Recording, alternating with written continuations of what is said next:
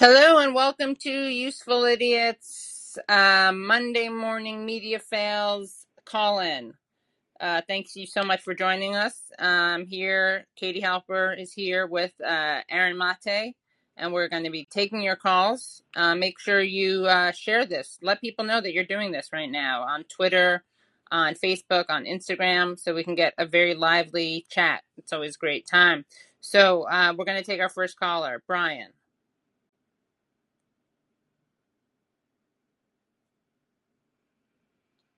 And Brian, you just need to unmute yourself by hitting. Up oh, there you are. All right. Good morning, guys. Good morning. I just watched the show over there. You guys always keep me in stitches. I, I love the uh, the banter back and forth. Thanks. Yeah. Plus, plus Aaron's uh, eyes and your hair. It just makes it all so much bearable Monday morning. Killer combo. No, you know, listen. I can reveal this exclusively. We're actually in in in talks with Barbie, the makers of Barbie and Mattel to patent our body features. So Katie's going to supply the hair, and I, am and I'm going to supply the eyes. That's that's a that's a uh, exclusive we're revealing right now. Yeah. So thanks to everyone who supported us with those positive comments. It made a difference. Yeah. So stand by for that. And anyone who's good at like uh, uh, Photoshop should make a Barbie with my hair and Aaron's eyes. That would be amazing to see what that look like. Please objectify us. That's uh, that, that's what we're here for. Yeah. Objectify. Yes. Yeah. Yes. Uh, We'll we'll look for that at the Toys R Us, the Barbie. Yes. Hey, I just wanted to mention, um, I, I worked for an airline, and there's only one of them that uh, uh, passed this vaccine mandate. I was there 25 years, and uh, find myself without a job now. But um, I just wanted to ask you if there's anything that you guys have heard uh, about these mandates, any other companies that have uh, uh, kind of gone back, because the thing with United was that they actually asked all their employees to come back, even not being vaccinated, after they were on the street for six months with no pay. You know, so I'm just wondering if you have heard of any other companies that have kind of gone back on their. That was really my question. Well, listen. First of all, I'm sorry that happened to you, and um, I uh, I really hate that policy. You know, at first when I didn't know so much about COVID. You know, I thought maybe it's, you know, I was willing to entertain the notion that maybe it was necessary. But the more information we got, the more, in my opinion, sadistic that policy was to punish people for not getting a vaccine that um, doesn't even stop the spread. I mean, I think that's that's been established now too. That really the vaccine is a personal choice. If you, it, you know, the studies show it does help protect people individually, but that's their choice to make for themselves. And um, so I thought these mandates were horrible and an, and an assault on working people. So I'm sorry that you were a casualty of that. Have you been looking for other? Have you been looking for work in other airlines? And like, what kind of response have you gotten? Um, actually, I haven't. Uh, here, here's the funny part. Well, I guess ironic. Uh, I was actually injured in Ju- the end of July, and then they passed the mandate in August. So I was injured at work. I fell from an airplane. Oh my gosh. On the ground. Yeah, on the ground, but not. And um, so I was out of work. I was injured, and then you know, so uh, I actually was forced to retire or lose my pension, job, and everything. But a lot Jeez. of these, yeah, a lot of these people, they were on the street for six months, and then the company asked them to come back, and I believe it was March or April of this year. And I don't know how many went back, but just seems like an incredible slap in the face that you know, we're really shorthanded now. We really need you. Please come back. So, yeah, I was just wondering if you'd heard of any other companies that did that because it was kind of, you know, they didn't even really uh, stick with what they believed, supposedly. Yes, the science has shifted. It has. I mean, or what is described as the science. And look, even the way we've looked at COVID, I think was really drastically changed when Russia invaded Ukraine.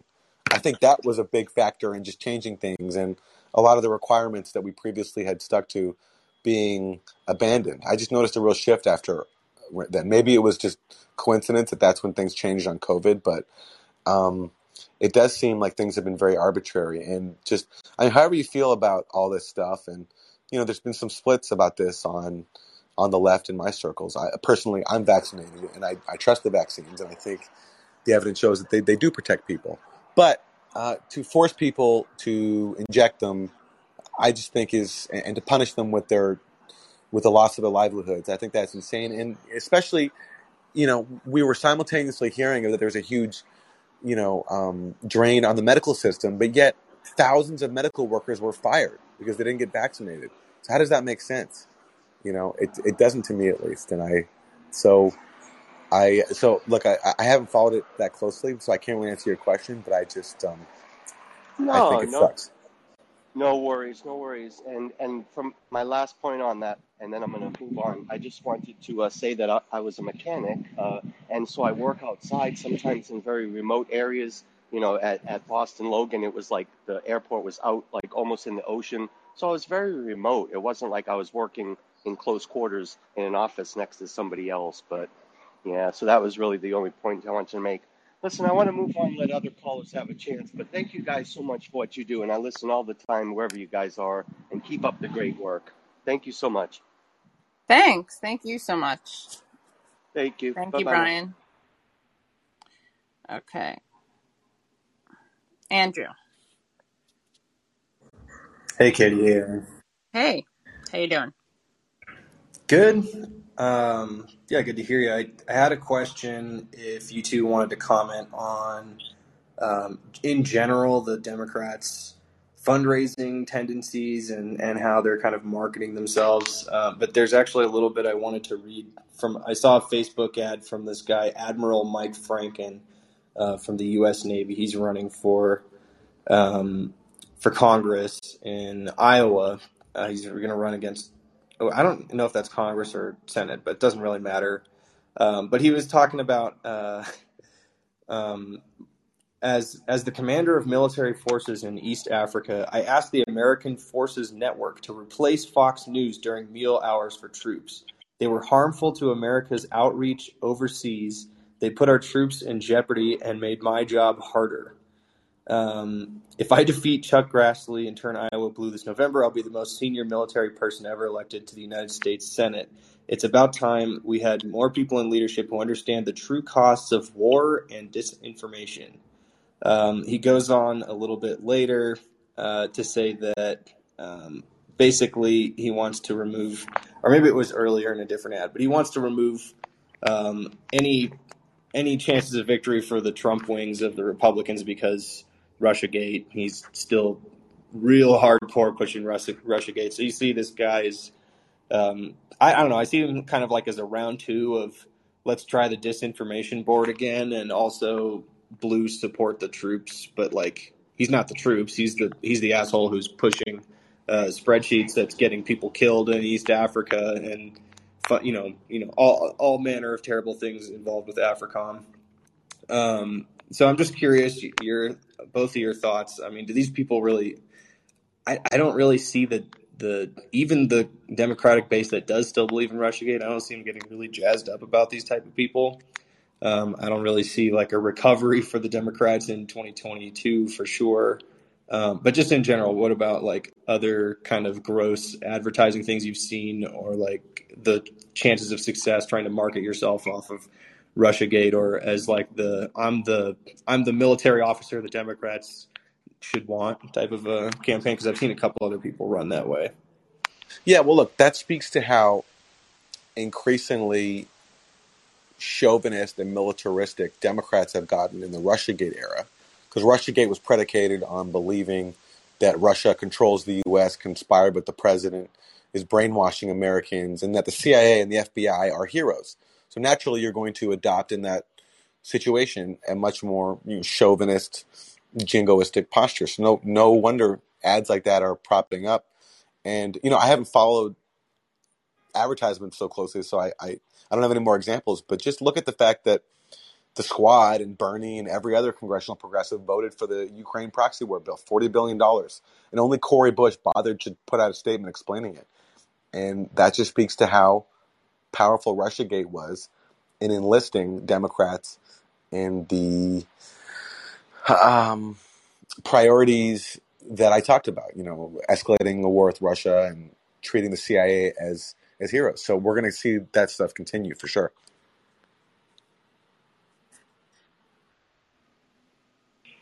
Yeah, I, I, I know we'll see it continue. I guess I'm just, I guess I'll just have to wait and see if it, if we're gonna get, you know, even if the Democrats get washed, if we see like five new super RussiaGate Democrats, gonna have to pay closer eye to them.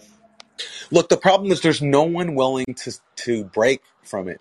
Even Bernie Sanders, who was victimized by RussiaGate, recall in the 2020 primary, after he spent four years basically paying lip service to RussiaGate, even introducing a measure to get every senator to accept the claims of the U.S. intelligence community about supposed Russian interference, he got RussiaGated. they used it to undermine him, and still, he still is deferential to it.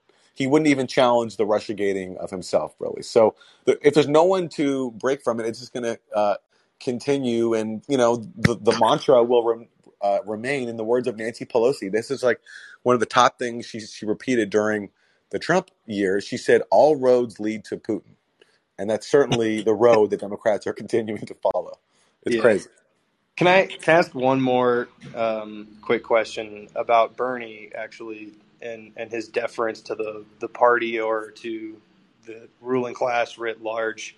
Um, you know, somebody like Jimmy Dore would say, and, and others, I think Chris Hedges has said the same, that basically Bernie doesn't want to end up like Ralph Nader and be kind of vilified and blamed for Trump, even though there's really nothing he can do about that. I think they're going to anyways. But I was talking to Briahna on her show the other day, her show the other day, and um, she she actually said, you know, she's not 100 percent sure if she buys that argument that Bernie just wants to protect his legacy because he's already old as shit, um, and he already has a pretty solid legacy kind of pre 2020 campaign, and I think that had he taken a, a stronger stance in the opposite direction, he would certainly be remembered more favorably. Um, maybe eventually, like sort of a Eugene Debs. Um, and Briahna speculated that maybe, huh? Who's one of his big heroes, by the way? Exactly, yeah, and and um, I think that Briahna was speculating that maybe there's some really uh, hardcore. I don't. She didn't say this exactly, but I was interpreting it as like JFK, Bobby Kennedy, MLK type of threats, if you get my meaning. Um, and also, she was she mentioned uh, Cori Bush in that respect. Not that I think either of you have like inside information, but what's your take on that being a, a likelihood, or what's your your individual takes on Bernie's um, kind of cow- cowering uh, before the the Well, the you know what? I'm going to blame. I'm going to blame Matt Duss. Matt Duss is Bernie's foreign policy advisor, and he, you know, he has some progressive views on foreign policy. Like on Palestine, he's really good. He's become very good. Uh, even though, by the way, he once attacked Max Blumenthal's uh, book Goliath because Max was saying all the things about Palestine that He Matt did. Bas- Yeah, oh yeah, oh yeah. He, he wrote a review basically equating Max's book Goliath about Israel with some like super far right racist Zionist book, saying that basically they're they're the same um, thing just on on opposite sides. It's, it's so I mean, but he's he's walked that back. So what I'm saying is, in my opinion, Matt Duss is an opportunist who will go where the winds blow. And now it's cool to support Palestine. You kind of like you kind it's kind of impossible to call yourself a progressive and st- and and not support basic Palestinian rights because just because it's so obvious the crimes of Israel can't be hidden anymore. So he's good on that. But on, ev- on many other things, including the proxy war in Ukraine, he just wrote a long article in the New Republic, basically saying the Biden administration is doing an amazing job on Ukraine. We should support the proxy war. There really is no realistic diplomatic solution, and he goes out of his way to attack uh, the Grayzone, which which I work for, um, and calls us a bunch of names and all this stuff. So I blame Matt Duss um, for being for giving Bernie bad advice. That's that's the because I don't know what's in Bernie's head, and you know I do recognize that politicians are in a different game. It's really hard to operate in that world. Bernie's priorities are obviously domestic. He's not a big foreign policy guy. He cares about taking on the millionaires, the billionaires. He wants to see social programs. I get all that. So I understand, you know, that he's going to make compromises. I get that. But when you have something like the Ukraine proxy war, which to me is so antithetical to everything that I think Bernie stands for, and and that is feeds into a narrative that was used to directly attack him. I just can't explain it. And I'd love to see him explain it, but the problem is he hasn't released a statement about it. The only hint of his thinking comes via Matt Duss's point of view, but I don't even want to assume actually that Bernie agrees fully with his with his foreign policy aid. I just do think he's taking the wrong advice.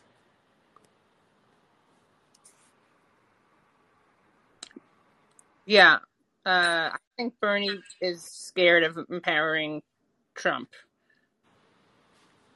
That's the only thing I'd add. Right on. Well, I'll I'm say gonna, this though. Yeah, I'll say this. You know, if if Trump was in power and was overseeing a forty billion dollar proxy war bill, which no matter what Trump says, I think he would have, although it's counterfactual, we'll never know. I, I, I'm sure Trump in power would have bowed to Lindsey Graham and the neocons in his cabinet and and done this. Uh, then I think Bernie probably would have voted against it. hmm You know, I have to assume that, and the squad Yeah. too. Um, but that also doesn't lead to very um, pleasant conclusions because, like, so does that mean that we need to have Republicans in Right. power for Democrats to vote the right way? It's that's a scary thought. But anyway, uh, thank you for the call. Okay, Sam.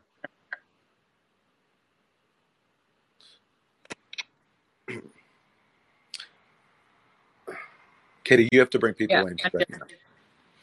Okay, Sam. Hey guys, I hope your Monday's going great. Um, it's always excellent episode. Thank Uh, you. I love I love what you said about like the congressman coming up. It's uh, at least I would say though, at least he comes out of like he goes to a public place. I I've lived where I'm at in in uh, in New Jersey in Edgewater. I've never seen my congressman like once. I, I don't even know if he exists or it's just we, we just have to believe that he's he, he exists and then it becomes reality. So at least you have somebody coming out that says, Hey, I'm here and it's like, Oh, you are real. Never heard from you. I don't know what your policies are, but I guess you do exist. Um, I'll make it quick, but uh, you guys have to do um, a PSA next time when you take a Monday off because I I tried watching those Sunday shows and it, it's it's it's so many side effects: nausea, vomiting. I mean, you have to do like a PSA, like warning if you watch these on your own. It has the equivalent of like eating ten White Castle sliders or Taco Bell. Right. You got to do a bigger PSA next time. I mean, I'm not blaming you guys directly, but I mean, you did kind of ruin my Monday. I'd have to say. We need more of a warning. Uh, anyway, I just want to say it was a great show as always, and uh, I'll I'll buy my time for everyone else. Thank you so much Thank- care. for calling in. Okay, Elise. Or Elise. Hi. Hi. Um, I just had a question about if you guys actually care about Biden, because I know nobody does. So, What do you mean care about him? like with all the stuff that he's done or tried to do, that just grosses me out. What do you What do you care about when it comes to Biden? Um, well, I know a lot of people are like saying,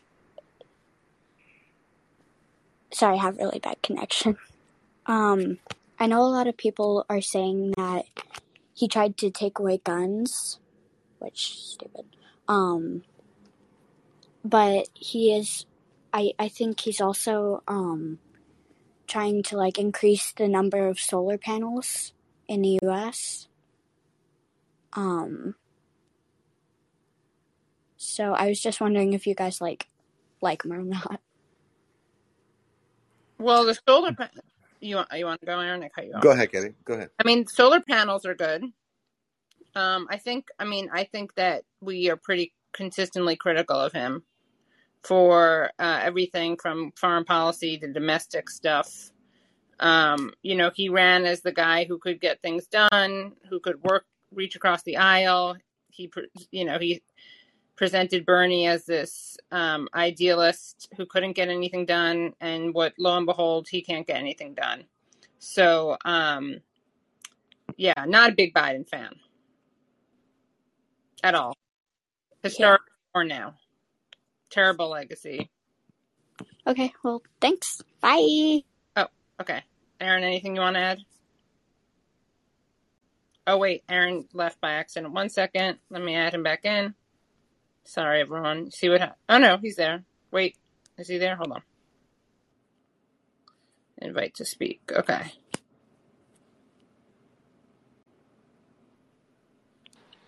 Uh, yeah, I'm not a Biden fan. That's breaking news, everybody. Breaking news. Yeah. Not a Biden fan. Never Yeah. have been.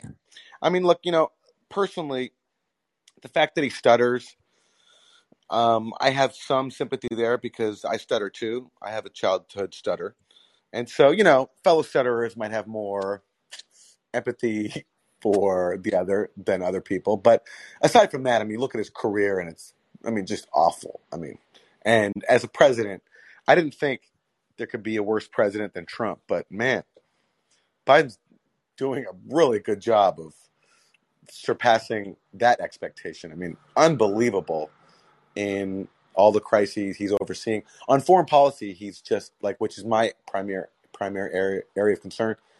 He's done pretty much nothing positive. I, there's nothing I can look. To. The only thing he did was actually on his first day in office when he uh, signed the New START treaty with Russia, which was about to expire because Trump was going to kill the last remaining treaty limiting the nuclear weapon stockpiles of the U.S. and Russia because Trump essentially was willing to have an arms race. I think he wanted one, and certainly his neocon cabinet did as well. And Biden, to his credit, signed New START. So great job, Biden. But after that, it's been just unbelievably terrible. And so, no, I have nothing positive to say about him or his policies.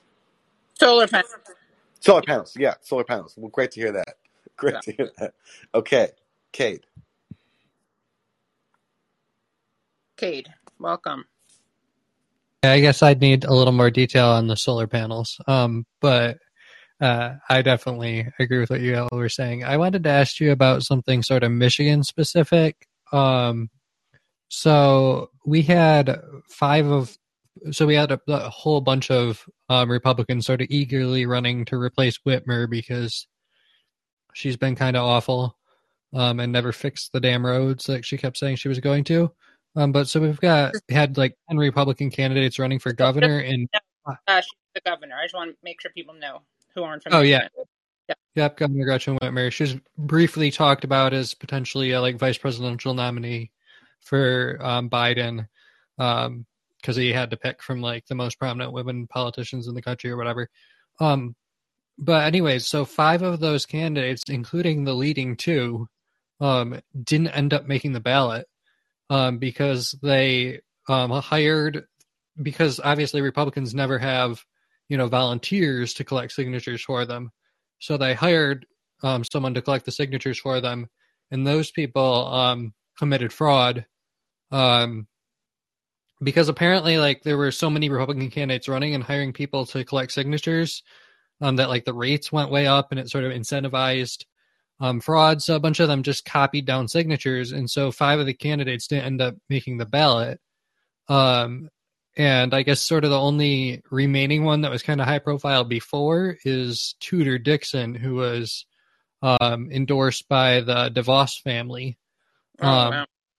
So it looks like either she's going to win or some sort of like crazy fringe person who wasn't expected to be, even be able to like compete in the Republican primary is going to win. So, anyways, I just I guess I wondered if that had sort of made a national footprint, um, or if it made any of the Sunday morning shows, because it's it's a pretty big story here in Michigan. But I re- and it might you know Whitmer's not popular. She's kind of you know going along with the general Biden Democrat um, popularity ratings.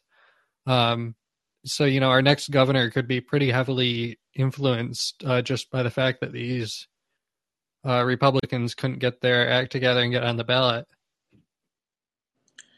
Uh, I don't think that story has really penetrated the national news. I don't think they mentioned it on the um, shows. Um, but sounds interesting. You'll have Yeah, to. I I guess I'm just disappointed in in so many ways. Like we could end up with a a particularly crazy Republican in office, and then there's also I just I really think Whitmer and uh, Dana Nessel, who's our Attorney General, and let off um, Rick Snyder, the former governor of Michigan, Oh, who yeah. poisoned the city of Flint.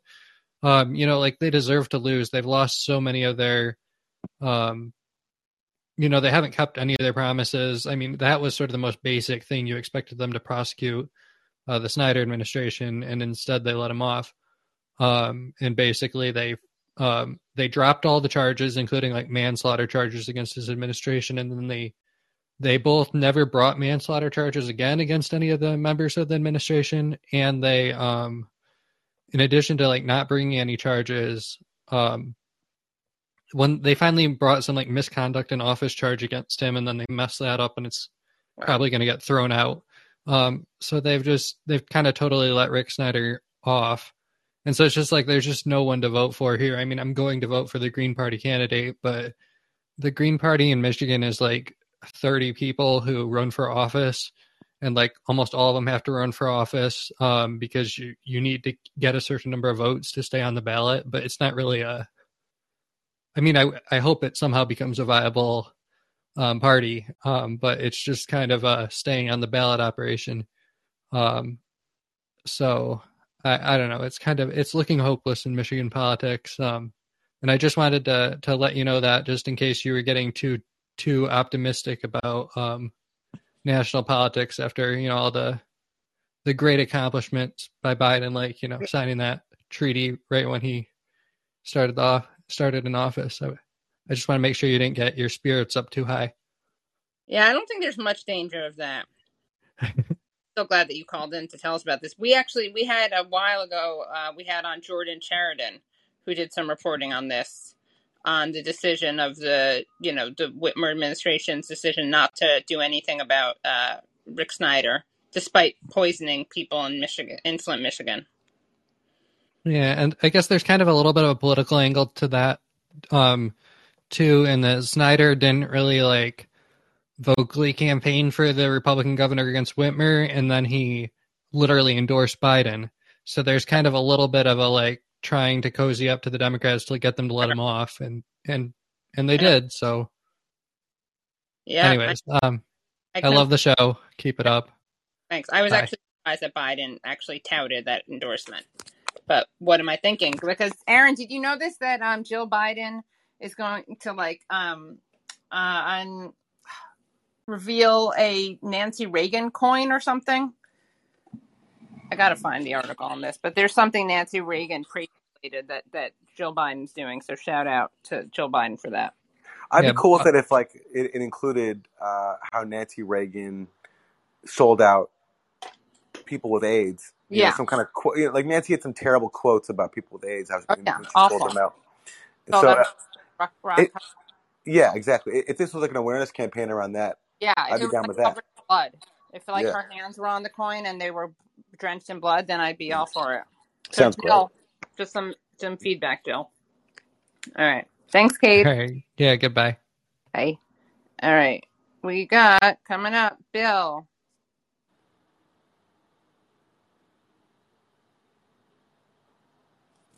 Bill. Okay. Sorry, I thought it was really hard to get unmuted there. So, um, yeah, so Biden Biden promised to get a lot of things done um, by compromising, working across the aisle, and uh, I guess Bernie bought into it, and he definitely was in, intimately involved in the Build Back Better. Better had a lot of things that he wanted to get done, and and uh, and his favorite politician, of course, is Roosevelt and the New Deal. Of course, the big difference between, you know, Biden and Roosevelt is that we had a Great Depression just before Roosevelt took over, and he had a massive majority in both the Senate and the, the House, and uh, there was no no opposition to speak of. Um, I mean, Biden. You know, I know the your uh, Katie. I'm kind of speaking to you. I know your uh, your feelings on these things are the Democrats mean to fail. Right. Um, and uh, I just want maybe you can extra- extrapolate on that a little bit. I, I mean, you know, I I too am kind of, you know, obviously I'm of course very disappointed, but um, but I wonder if maybe it's the system more than it is the politicians. Yeah, I mean that's like a, a huge question, obviously, but yeah, I think that's part of it. I mean, the system also creates the politicians who then, I think, don't want to actually affect change. Um, Yeah, I mean they want to get they want to get elected, obviously. they don't have the same donors as the Republicans do. oh yeah, the donors are a big problem, obviously. Yeah. Yeah. So I mean, so how do we fix it? That's the thing I'm always really try to focus on. It. Um, one of the things I think it would be cool is if we could somehow elevate the I mean, I don't see that happening tomorrow, but it's going to take a long time. But to elevate the um, the discussion a little bit to get out of the the uh, raw raw sports thing that we've got, where it's you know our team against your team. Right. Yeah. Some we could elevate it the conversation somehow. You know. Yeah, I think that a big thing is that, and this is like kind of uh, not a very exciting uh, argument, but the combination of um, it's not going to be all elect, it's not going to be all or there's not one solution. So I think it's a combination of many things, including social movements um, and electoral stuff. But electoral alone won't work. Social movements alone won't work. Um, you got to elect people who will be who will stand in in the way less than other politicians or will, will be more responsive to people out on the streets than other politicians not very exciting right and and i mean some states have implemented that democratic dollar idea right where you uh, there's some campaign finance reform, like in Arizona or a couple different states. I think might have done that.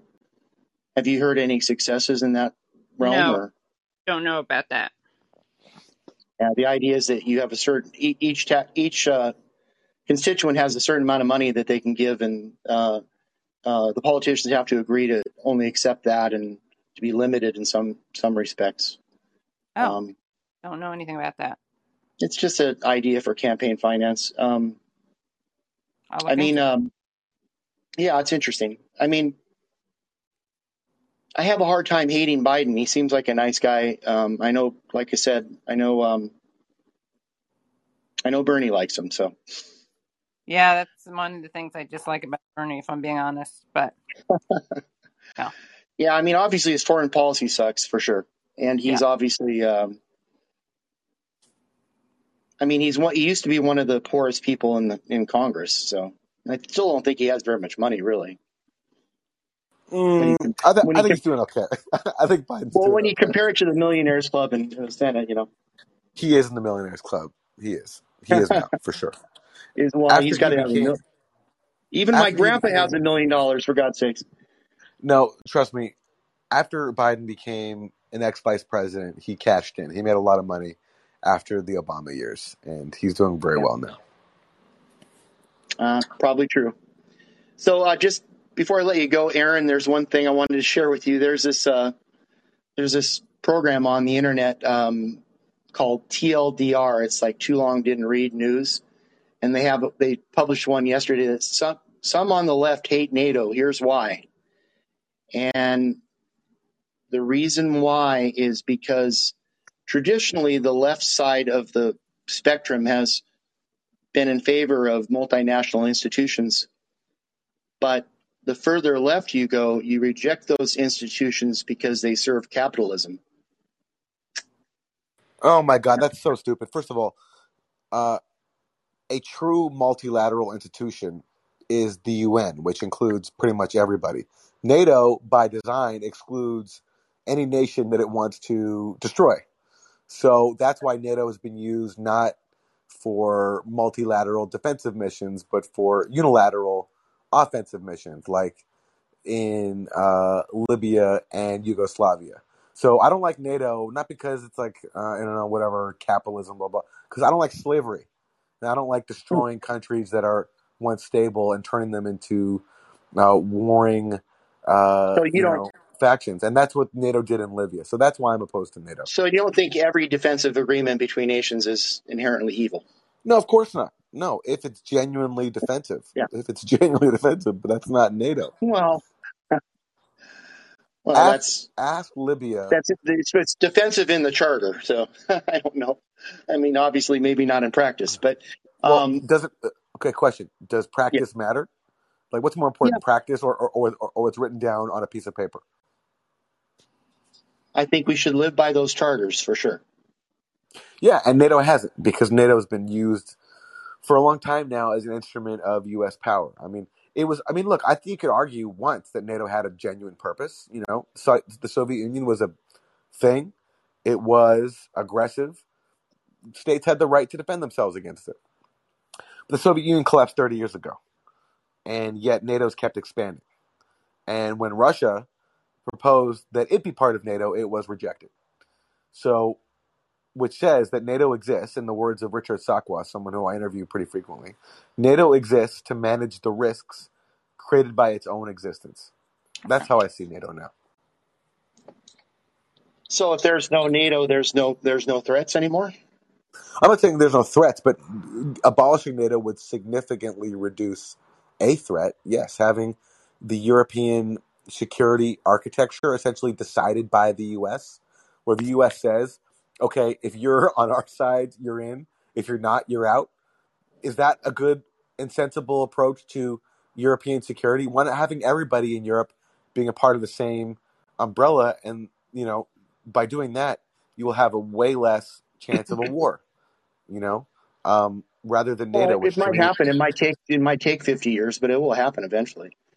I mean, if we're we if we're we if NATO if NATO doesn't destroy the planet, yes, uh, ho- hopefully well, won't. it might be replaced by a, a European Union defense force. You know, I mean, there's got to be some sort of there's got. I mean, it's like I was talking about world order. You know, obviously, the breakdown of the world order mean with no substitute means a vacuum, uh huh. and that's what people can't abide by. They can't have a vacuum. You know, there's got to be some sort of replacement for it. So, um, at some point, there might be. I mean, there's a possibility for it, um, and we should start structuring it now, and we should start lobbying for it from the left side of the spectrum because, you know, uh, you know, you get a think tank together, you start doing some planning. You say, hey, well, what would the what would this new world order look like? You know, that would be humanistic and wouldn't be so wouldn't be hegemonic and all the things that you believe in. And so, you know, we could start looking going down that road and saying, okay, what would mutual defense look like in the 21st century that wasn't so one sided? Absolutely. Let's do it. I agree. Okay, I I'll totally let you go. We You guys Thank all right. reality TV show Thank where you you. work on it. All right. Thanks. Bye. Thanks, Bill. Okay. Jason, let me.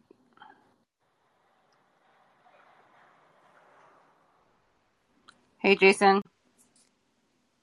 Unmute yourself, please, by hitting the uh, mic icon at the bottom right of your screen. Got it. Great. Welcome. Hello, hello. Hey, I was curious on your guys' take uh, with the Washington Post and Dave Weigel. You know, a couple days ago, how he got called out for a bad joke he retweeted. Could you see yourself working at some place like the Washington Post where you have to be careful in your private time about what you tweet? And can I quickly add, this was the same uh, lady, uh, Felicia, that she she got in trouble for uh, being very distasteful after uh, Kobe's death. So, what happened? I saw reference to this, but I don't know what happened. Can you fill us in? So Dave Dave Weigel retweeted a joke that said, "There's uh, I'm paraphrasing. I think there's only two types of women, bisexual and bipolar, and you have to figure out which one they are." Is that what it was?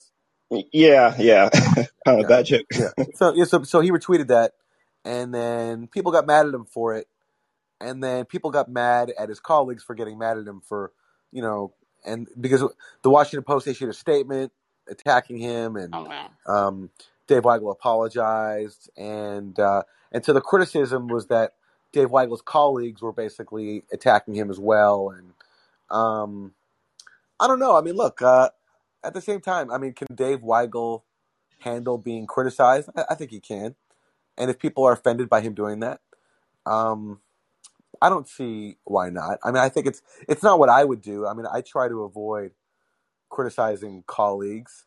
Although, I mean, hey, I, I'm down to criticize ex-colleagues, as uh, as you might know from following me. But um, uh, Yeah. so I don't know. I don't know. Look, it's like That yeah, last time. it, it's like it's like you know. Yes, I get it that it looks kind of ridiculous that there's this snitch culture where everyone's calling each other out for you know relatively benign things like retweeting a joke. But at the same time, if you're upset about something, you should have the right to say it. And Dave Weigel should be able to handle being being criticized. Yeah. I'm just surprised he tweeted that joke because it's so not funny. Yeah. Yeah, it wasn't even the best joke. Yeah, I wouldn't you know, die on that hill. Yeah. I do think that obviously these these inter elite dramas get so much play. Like whenever I see them blowing up on Twitter, I mean, not to say I haven't t- taken part in them before, I have, but now it's just I can't even look at it. So I saw there was all this sniping, and yeah, it would suck to work in an environment like that. I, I you know, it doesn't yeah, that was to kind of my main question. Like, uh, how would you like effectively do your job working there when there's? I mean, you'd think these people are adults. yeah, but you could Yeah. also think, well, I would think that p- these people are adults and like not retweeting stupid jokes that are Childish. yeah. Yeah, that's a good point. All right, yeah, I was just curious for your guys' take on that. Thanks for Well, thank addressing you. it. Thanks for the call. Okay, Thanks. John F. David, you're next.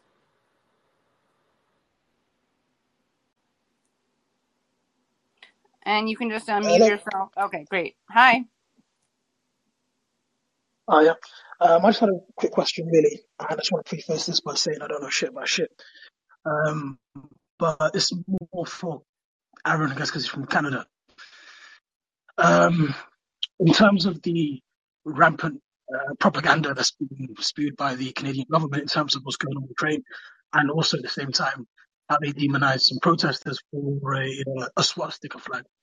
Um, once this narrative crumbles, how does that leave the Canadian government uh, in terms of how they're perceived by their people, or is everybody just so divided enough that they can just get away with it and just get on?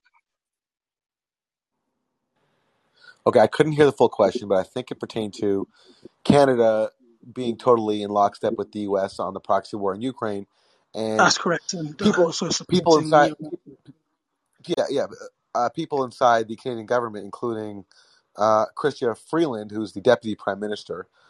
She, her, her grandfather was a Ukrainian Nazi, um, and she's been very openly proud of those affiliations, and still today cavorts with Ukrainian fascists. And uh, you asked, will they will that narrative crumble, or will they get away with it? I'm going to go with though they're going to get away with it. They always do. They always do. It, So that's it does seem that's my prediction. Yeah. Um, one other question as well. Um, I generally don't think Justin Trudeau is really in charge of that government, and I think it's Chrystia, not so Freeland, especially with her hmm recent meetings in the Bilderberg. Uh, will she be primed to take over and um, they'll just bury Justin, um, or can he somehow make his way through as the front man that just gets shit on? Yeah, I think uh, she's definitely, I think, being prepared to take his spot. I don't know what will actually happen. I can only guess. I have no idea, but I certainly think she she's definitely being positioned. I think to take over if he can't hold on for sure. Uh, awesome. Um, just one other question as well. Um, with the uh, division in America, it's it's it's very tribal at the moment.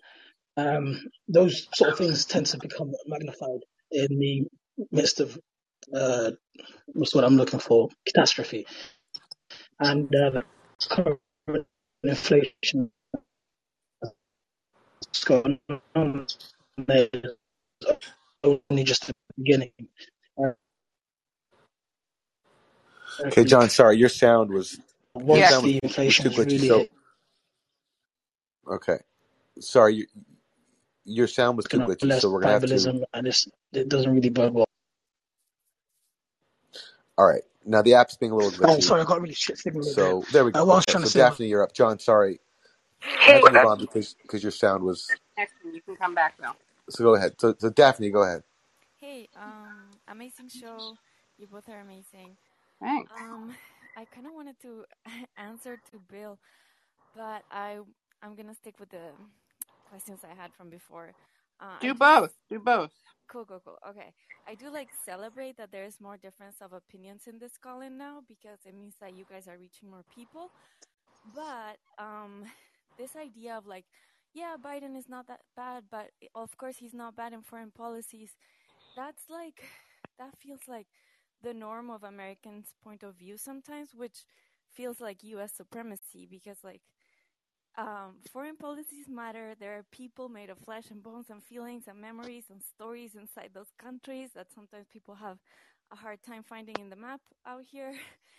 And um, uh, and like I feel like if people study look at Biden in the 90s, they will discover what a what a cruel politician he can be. Anyways, um, another two points I wanted to make is um, or a question I have is I feel like um, of all the squad, people uh, haven't looked or I haven't seen um, an analysis of why Ilhan Omar uh, voted pro Ukraine, which is the one that surprised me the most.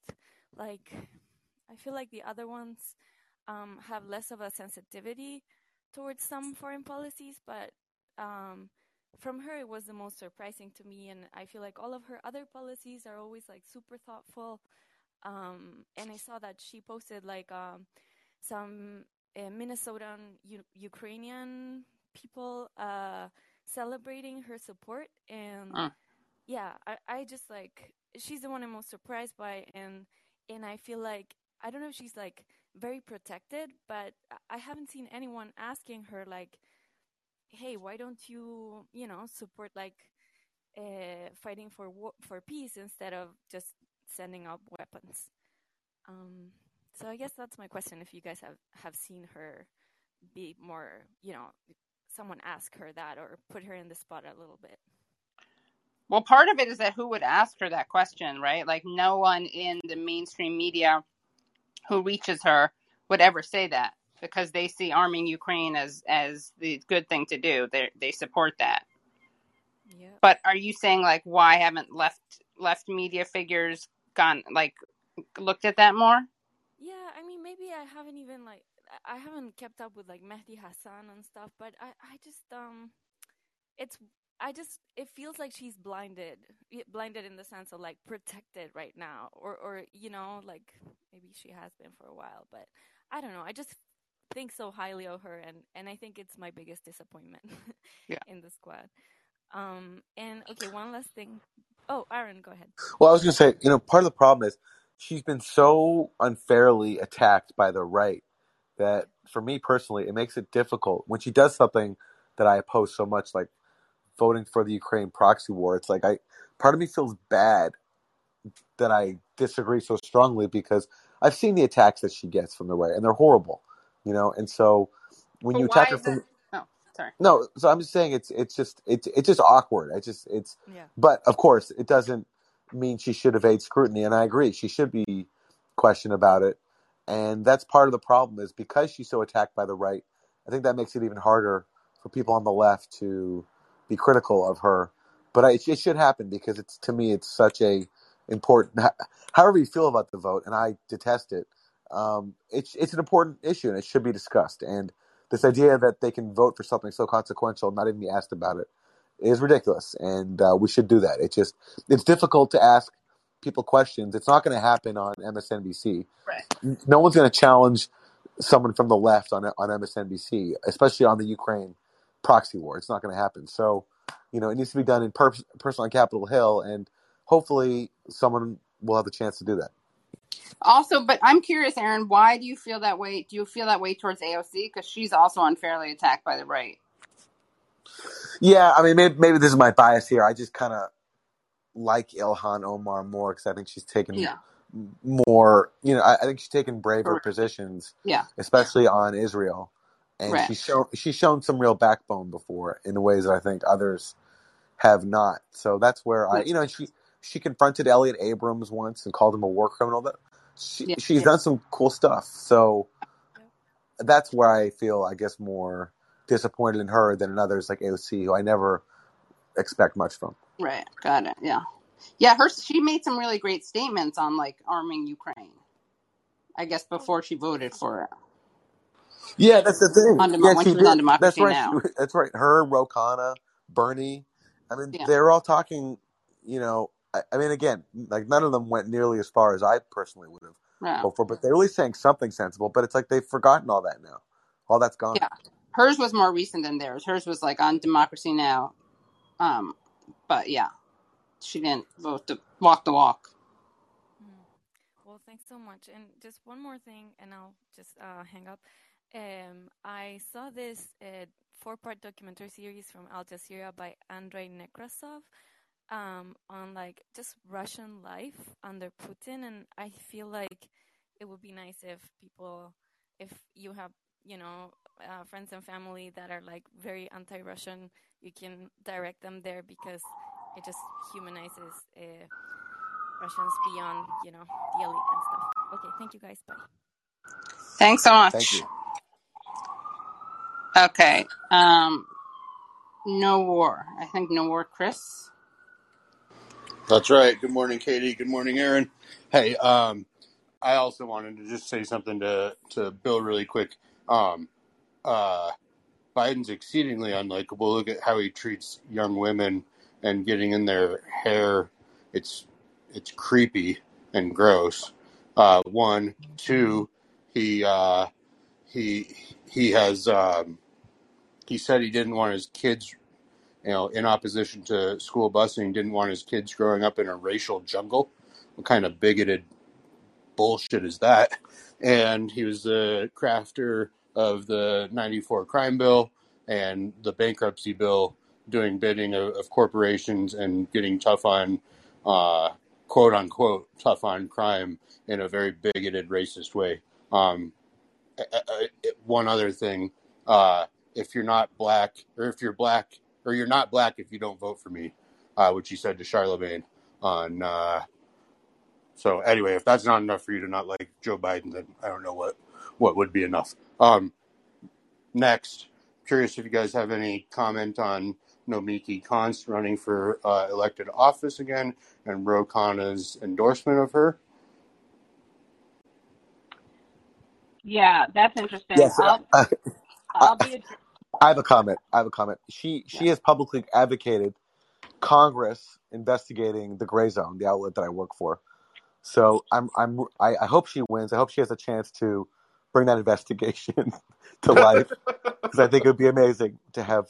Now, of course, you know, as a state as a state assembly member, I don't think she'll. senator. uh, You know, as a state senator, that's not you know like she wouldn't have the power to enact obviously a congressional investigation, but hopefully that could be a step that could be a stepping stone to being a Congress member, in which then she could investigate the Grayzone, and that would be hilarious.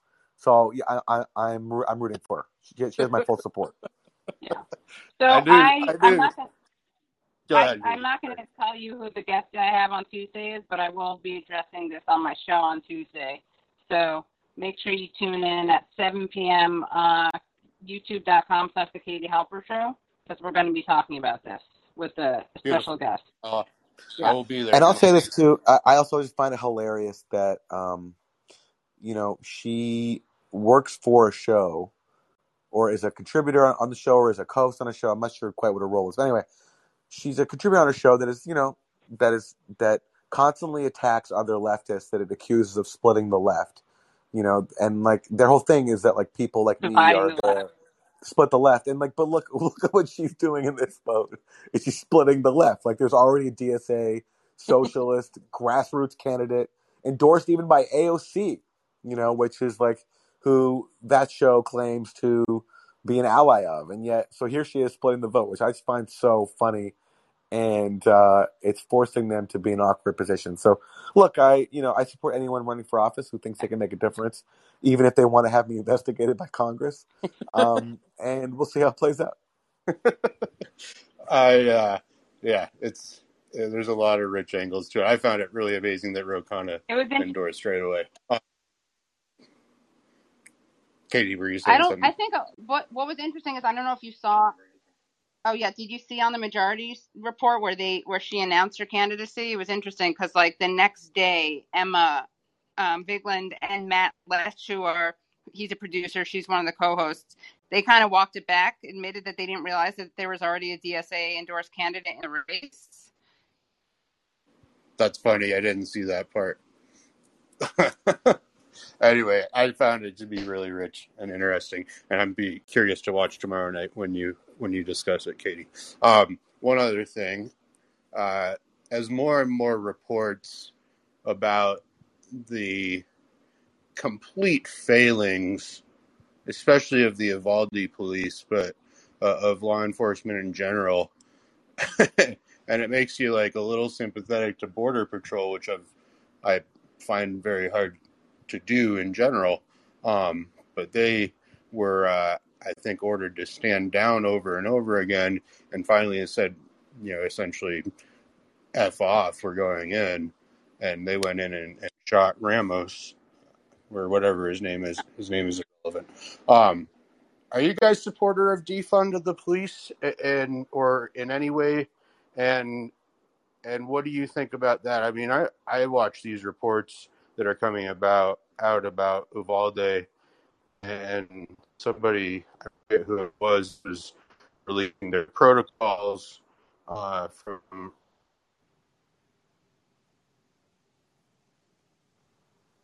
Because you know, if you're if you're unwilling to age right away, uh, and you're scared, you know, find another job. Essentially, that's paraphrasing, but it's it's roughly what their handbook says, and clearly that's not how they behaved.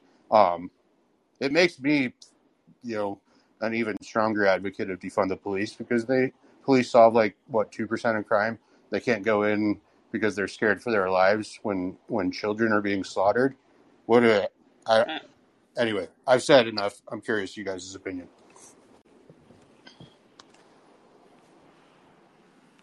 Yeah, I mean, I think I'm a fairly, I, I definitely, I guess I would call it um, divest the police or defund, whatever you want to call it. I think defund the police is not a good slogan, honestly, but I think that the police needs to be, uh, yeah, the way that things are funded needs to be radically changed. Um, and uh, police do tons of jobs that they have no business doing. And then, of course, as you pointed out, they sometimes don't even uh, protect people from uh, killers. So there's that. Yeah, I also think the slogan defund the police, I think that has backfired on on its supporters because it turned off people who you know want to see their communities protected. And I think that you know, some people might dismiss that as a right wing talking point or whatever, or a centrist talking point. But I, from people I've spoken to uh, who live in communities that are impacted by high crime and violence, I, I, in my own personal experience, I haven't picked up much support for that slogan. So, but I'm certainly, obviously, in support of some massive reform and the fact that these officers in Uvalde did not go in out of concern for their own safety, not out of you know, and discarded concern for the safety of these children is that's a this is a turning point, and it should lead to some reforms.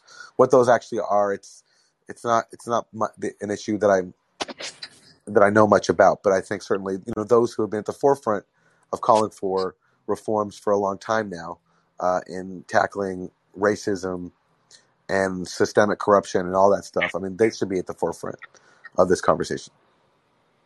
Yeah, it just seems to me that that that the idea of reforming the institution that we call police in America is maybe too much to tackle, and that we should just start over.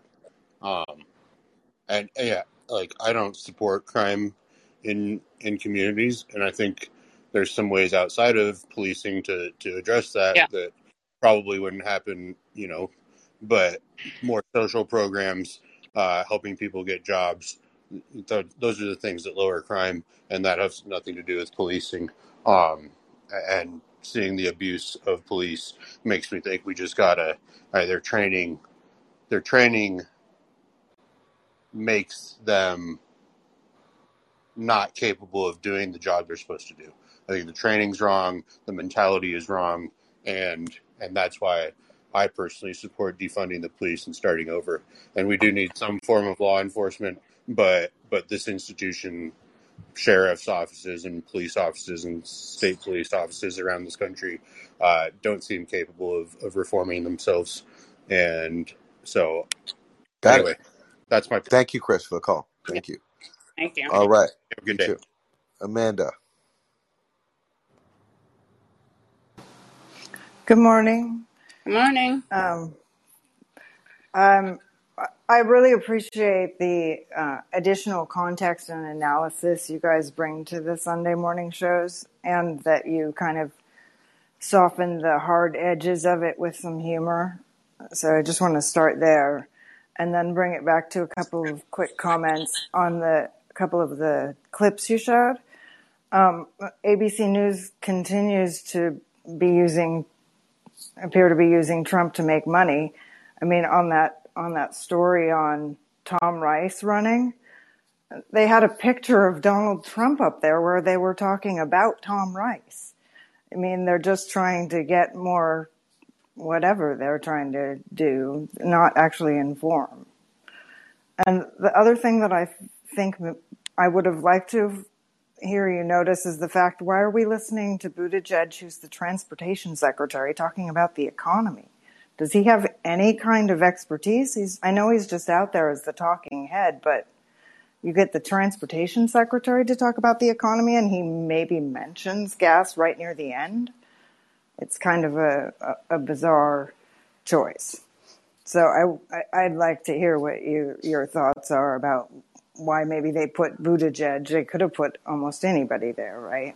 Why, why, why Buttigieg?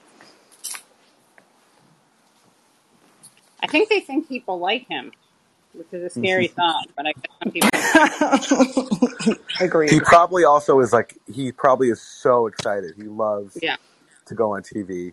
That's that's how it comes off at least. So yeah. He probably you know, sends them like his own talking points and like questions that they can ask him. Mm, I guess that ma- I guess that makes sense. All right. Thank you guys for what you do. Thanks. thank you. Okay.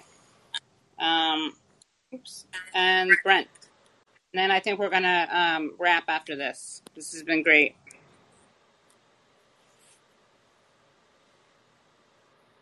Hi, Brent. Can you hear me? Can you hear me?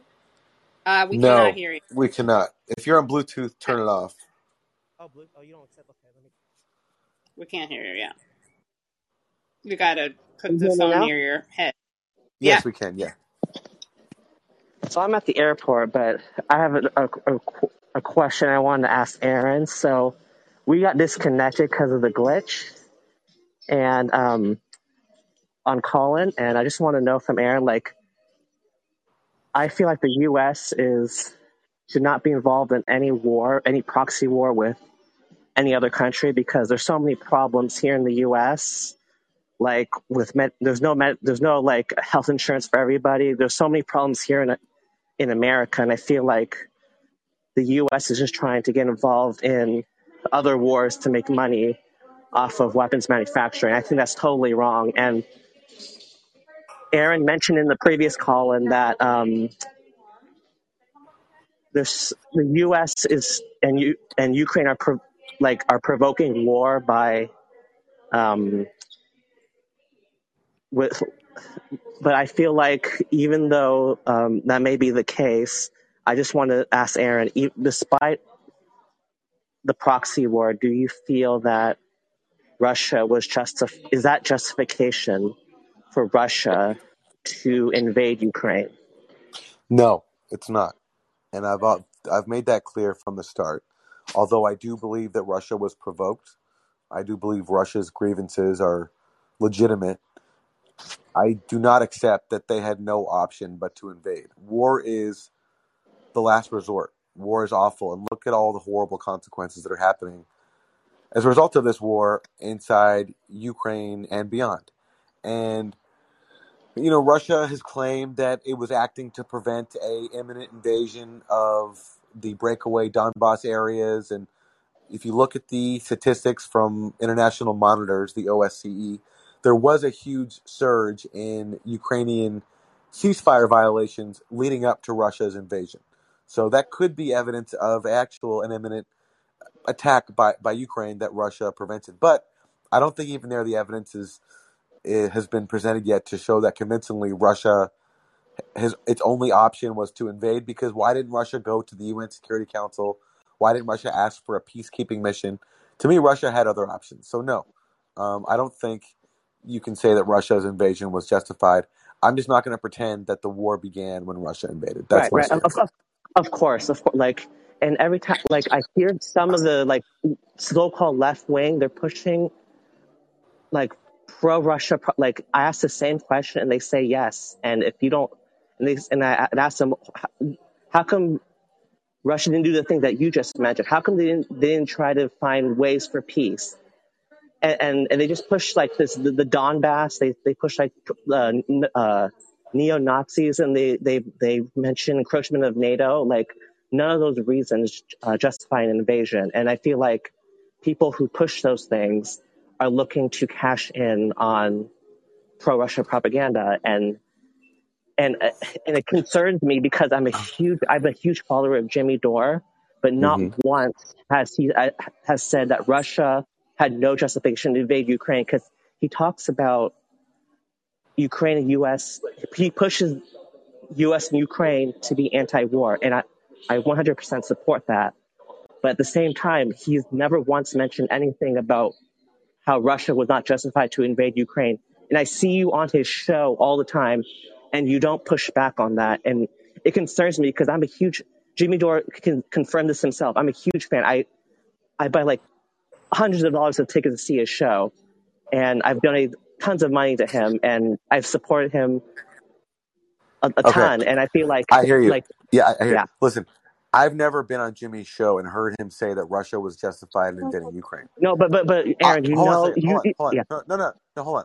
What I know is I've gone on Jimmy's show, and right after Russia invaded Ukraine, the first thing I said was that it wasn't justified, True. and I don't, I don't recall Jimmy pushing But, but back I, on I, me. So I I saw a clip. I saw a clip, and it's it seemed like he cringed a little bit. He he never mentioned anything, and you, he's right to have any opinion if he wants. But it's kind of like if Well, he, well, yeah look, uh, I didn't see him cringe, and I don't want to get into reading his body language. He didn't.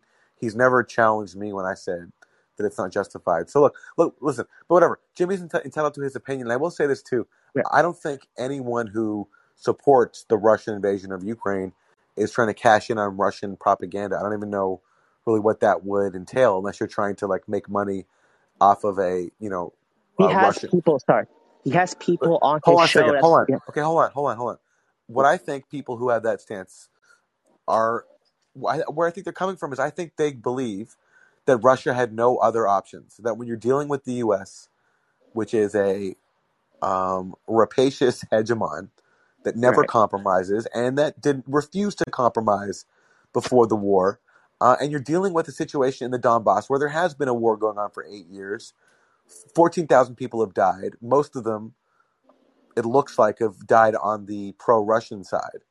Um, it's really tough. And look, I'm not going to rule out. I'm not going to rule out actually the possibility that Russia was justified. That Russia had no other option. I'm actually not ruling, ruling out. What I'm saying is, from where I sit, based on the evidence so far, I don't buy right it. so far so far yeah it. of course. But Like if there's I'm not. evidence yeah yeah Yeah. But if Russia can pre- present credible evidence that there was an imminent invasion planned by Ukraine, then I think they'd have a case. I just haven't seen the evidence so far. The only evidence I've seen was that there was an increase in ceasefire violations dramatically um, on the Ukrainian side, or by the Ukrainian side, or, or by the Ukrainian government side uh, against the Ukrainian rebels. Um, and um, that there was a larger uh, amassment of Ukrainian forces around the Donbass. So that could be evidence of an imminent invasion. I just don't think that case has been convincingly proved. But look, I'm, I'm not going to dismiss people who believe differently than me, that believe it was justified as, you know, as just trying to cater to Russian propaganda because there's a long history of the U.S. provoking these things and being on the wrong side. So I think they have the right to have their position. Many people in the Donbass, many people in Russia, uh, you know, I know that most Ukrainians don't support the invasion, but there are some Ukrainians, especially those who've been living under the war for the last eight years, who do support it. You know, and I don't think they're all just trying to profit off of uh, being Russian propagandists, whatever that means. right right. It's I not mean very profitable. I'll just say that it's not very profitable to do that. Right. right. I mean, it's to me, it, it just seems like you shouldn't go to war unless it's for self defense. That's just like, I, I- I maybe agree. that's just, it's I just kind of I like, agree. I agree. And and the Russian claim is that they were acting in self defense of Russian speakers in the Donbass, and I don't buy But that. that, that's not. But but Donbass is in Ukraine, isn't it? It's it's a it Ukrainian it territory. yes yes it is in Ukraine, but there are but there are Russian but there are there are ethnic Russians there who want to be a part of Russia, and I agree. Uh, Russia doesn't have the right to go to war uh, inside of Ukraine uh, based on just claiming self defense for ethnic Russians there. It doesn't, especially if it hasn't shown evidence convincingly that they were at greater threat than they were before, you know, before February 24th. I just have, but it's like that's what Russia says, and um, again, I don't endorse it, but I'm also not going to. I, you know, I'm not going to dismiss it out of hand. I, I, I think that if Russia has a case, they should be allowed to make the case for it, and that the same goes for guests on on the Jimmy Dore show. Right, right. Like if Russia does have a case, then they should go to the UN and Yeah, present that case. And they they don't do that because why else would why else wouldn't they do that? It's because they most likely don't have a case.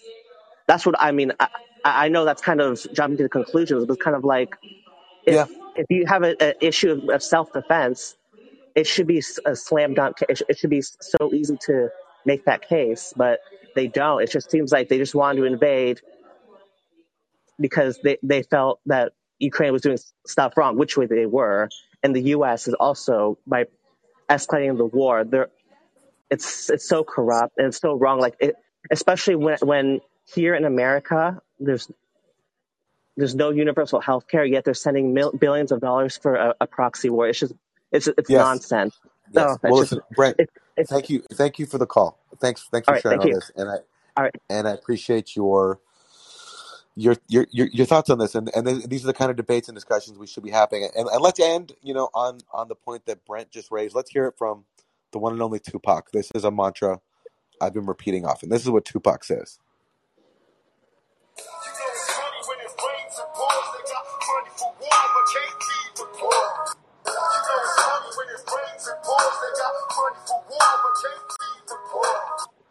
Money for war, but can't feed the poor. That's what Tupac says, and that's that's my contribution to the cause. I just got to keep repeating that until we finally do have money for the war. Oh, sorry, money for the poor, and not for war.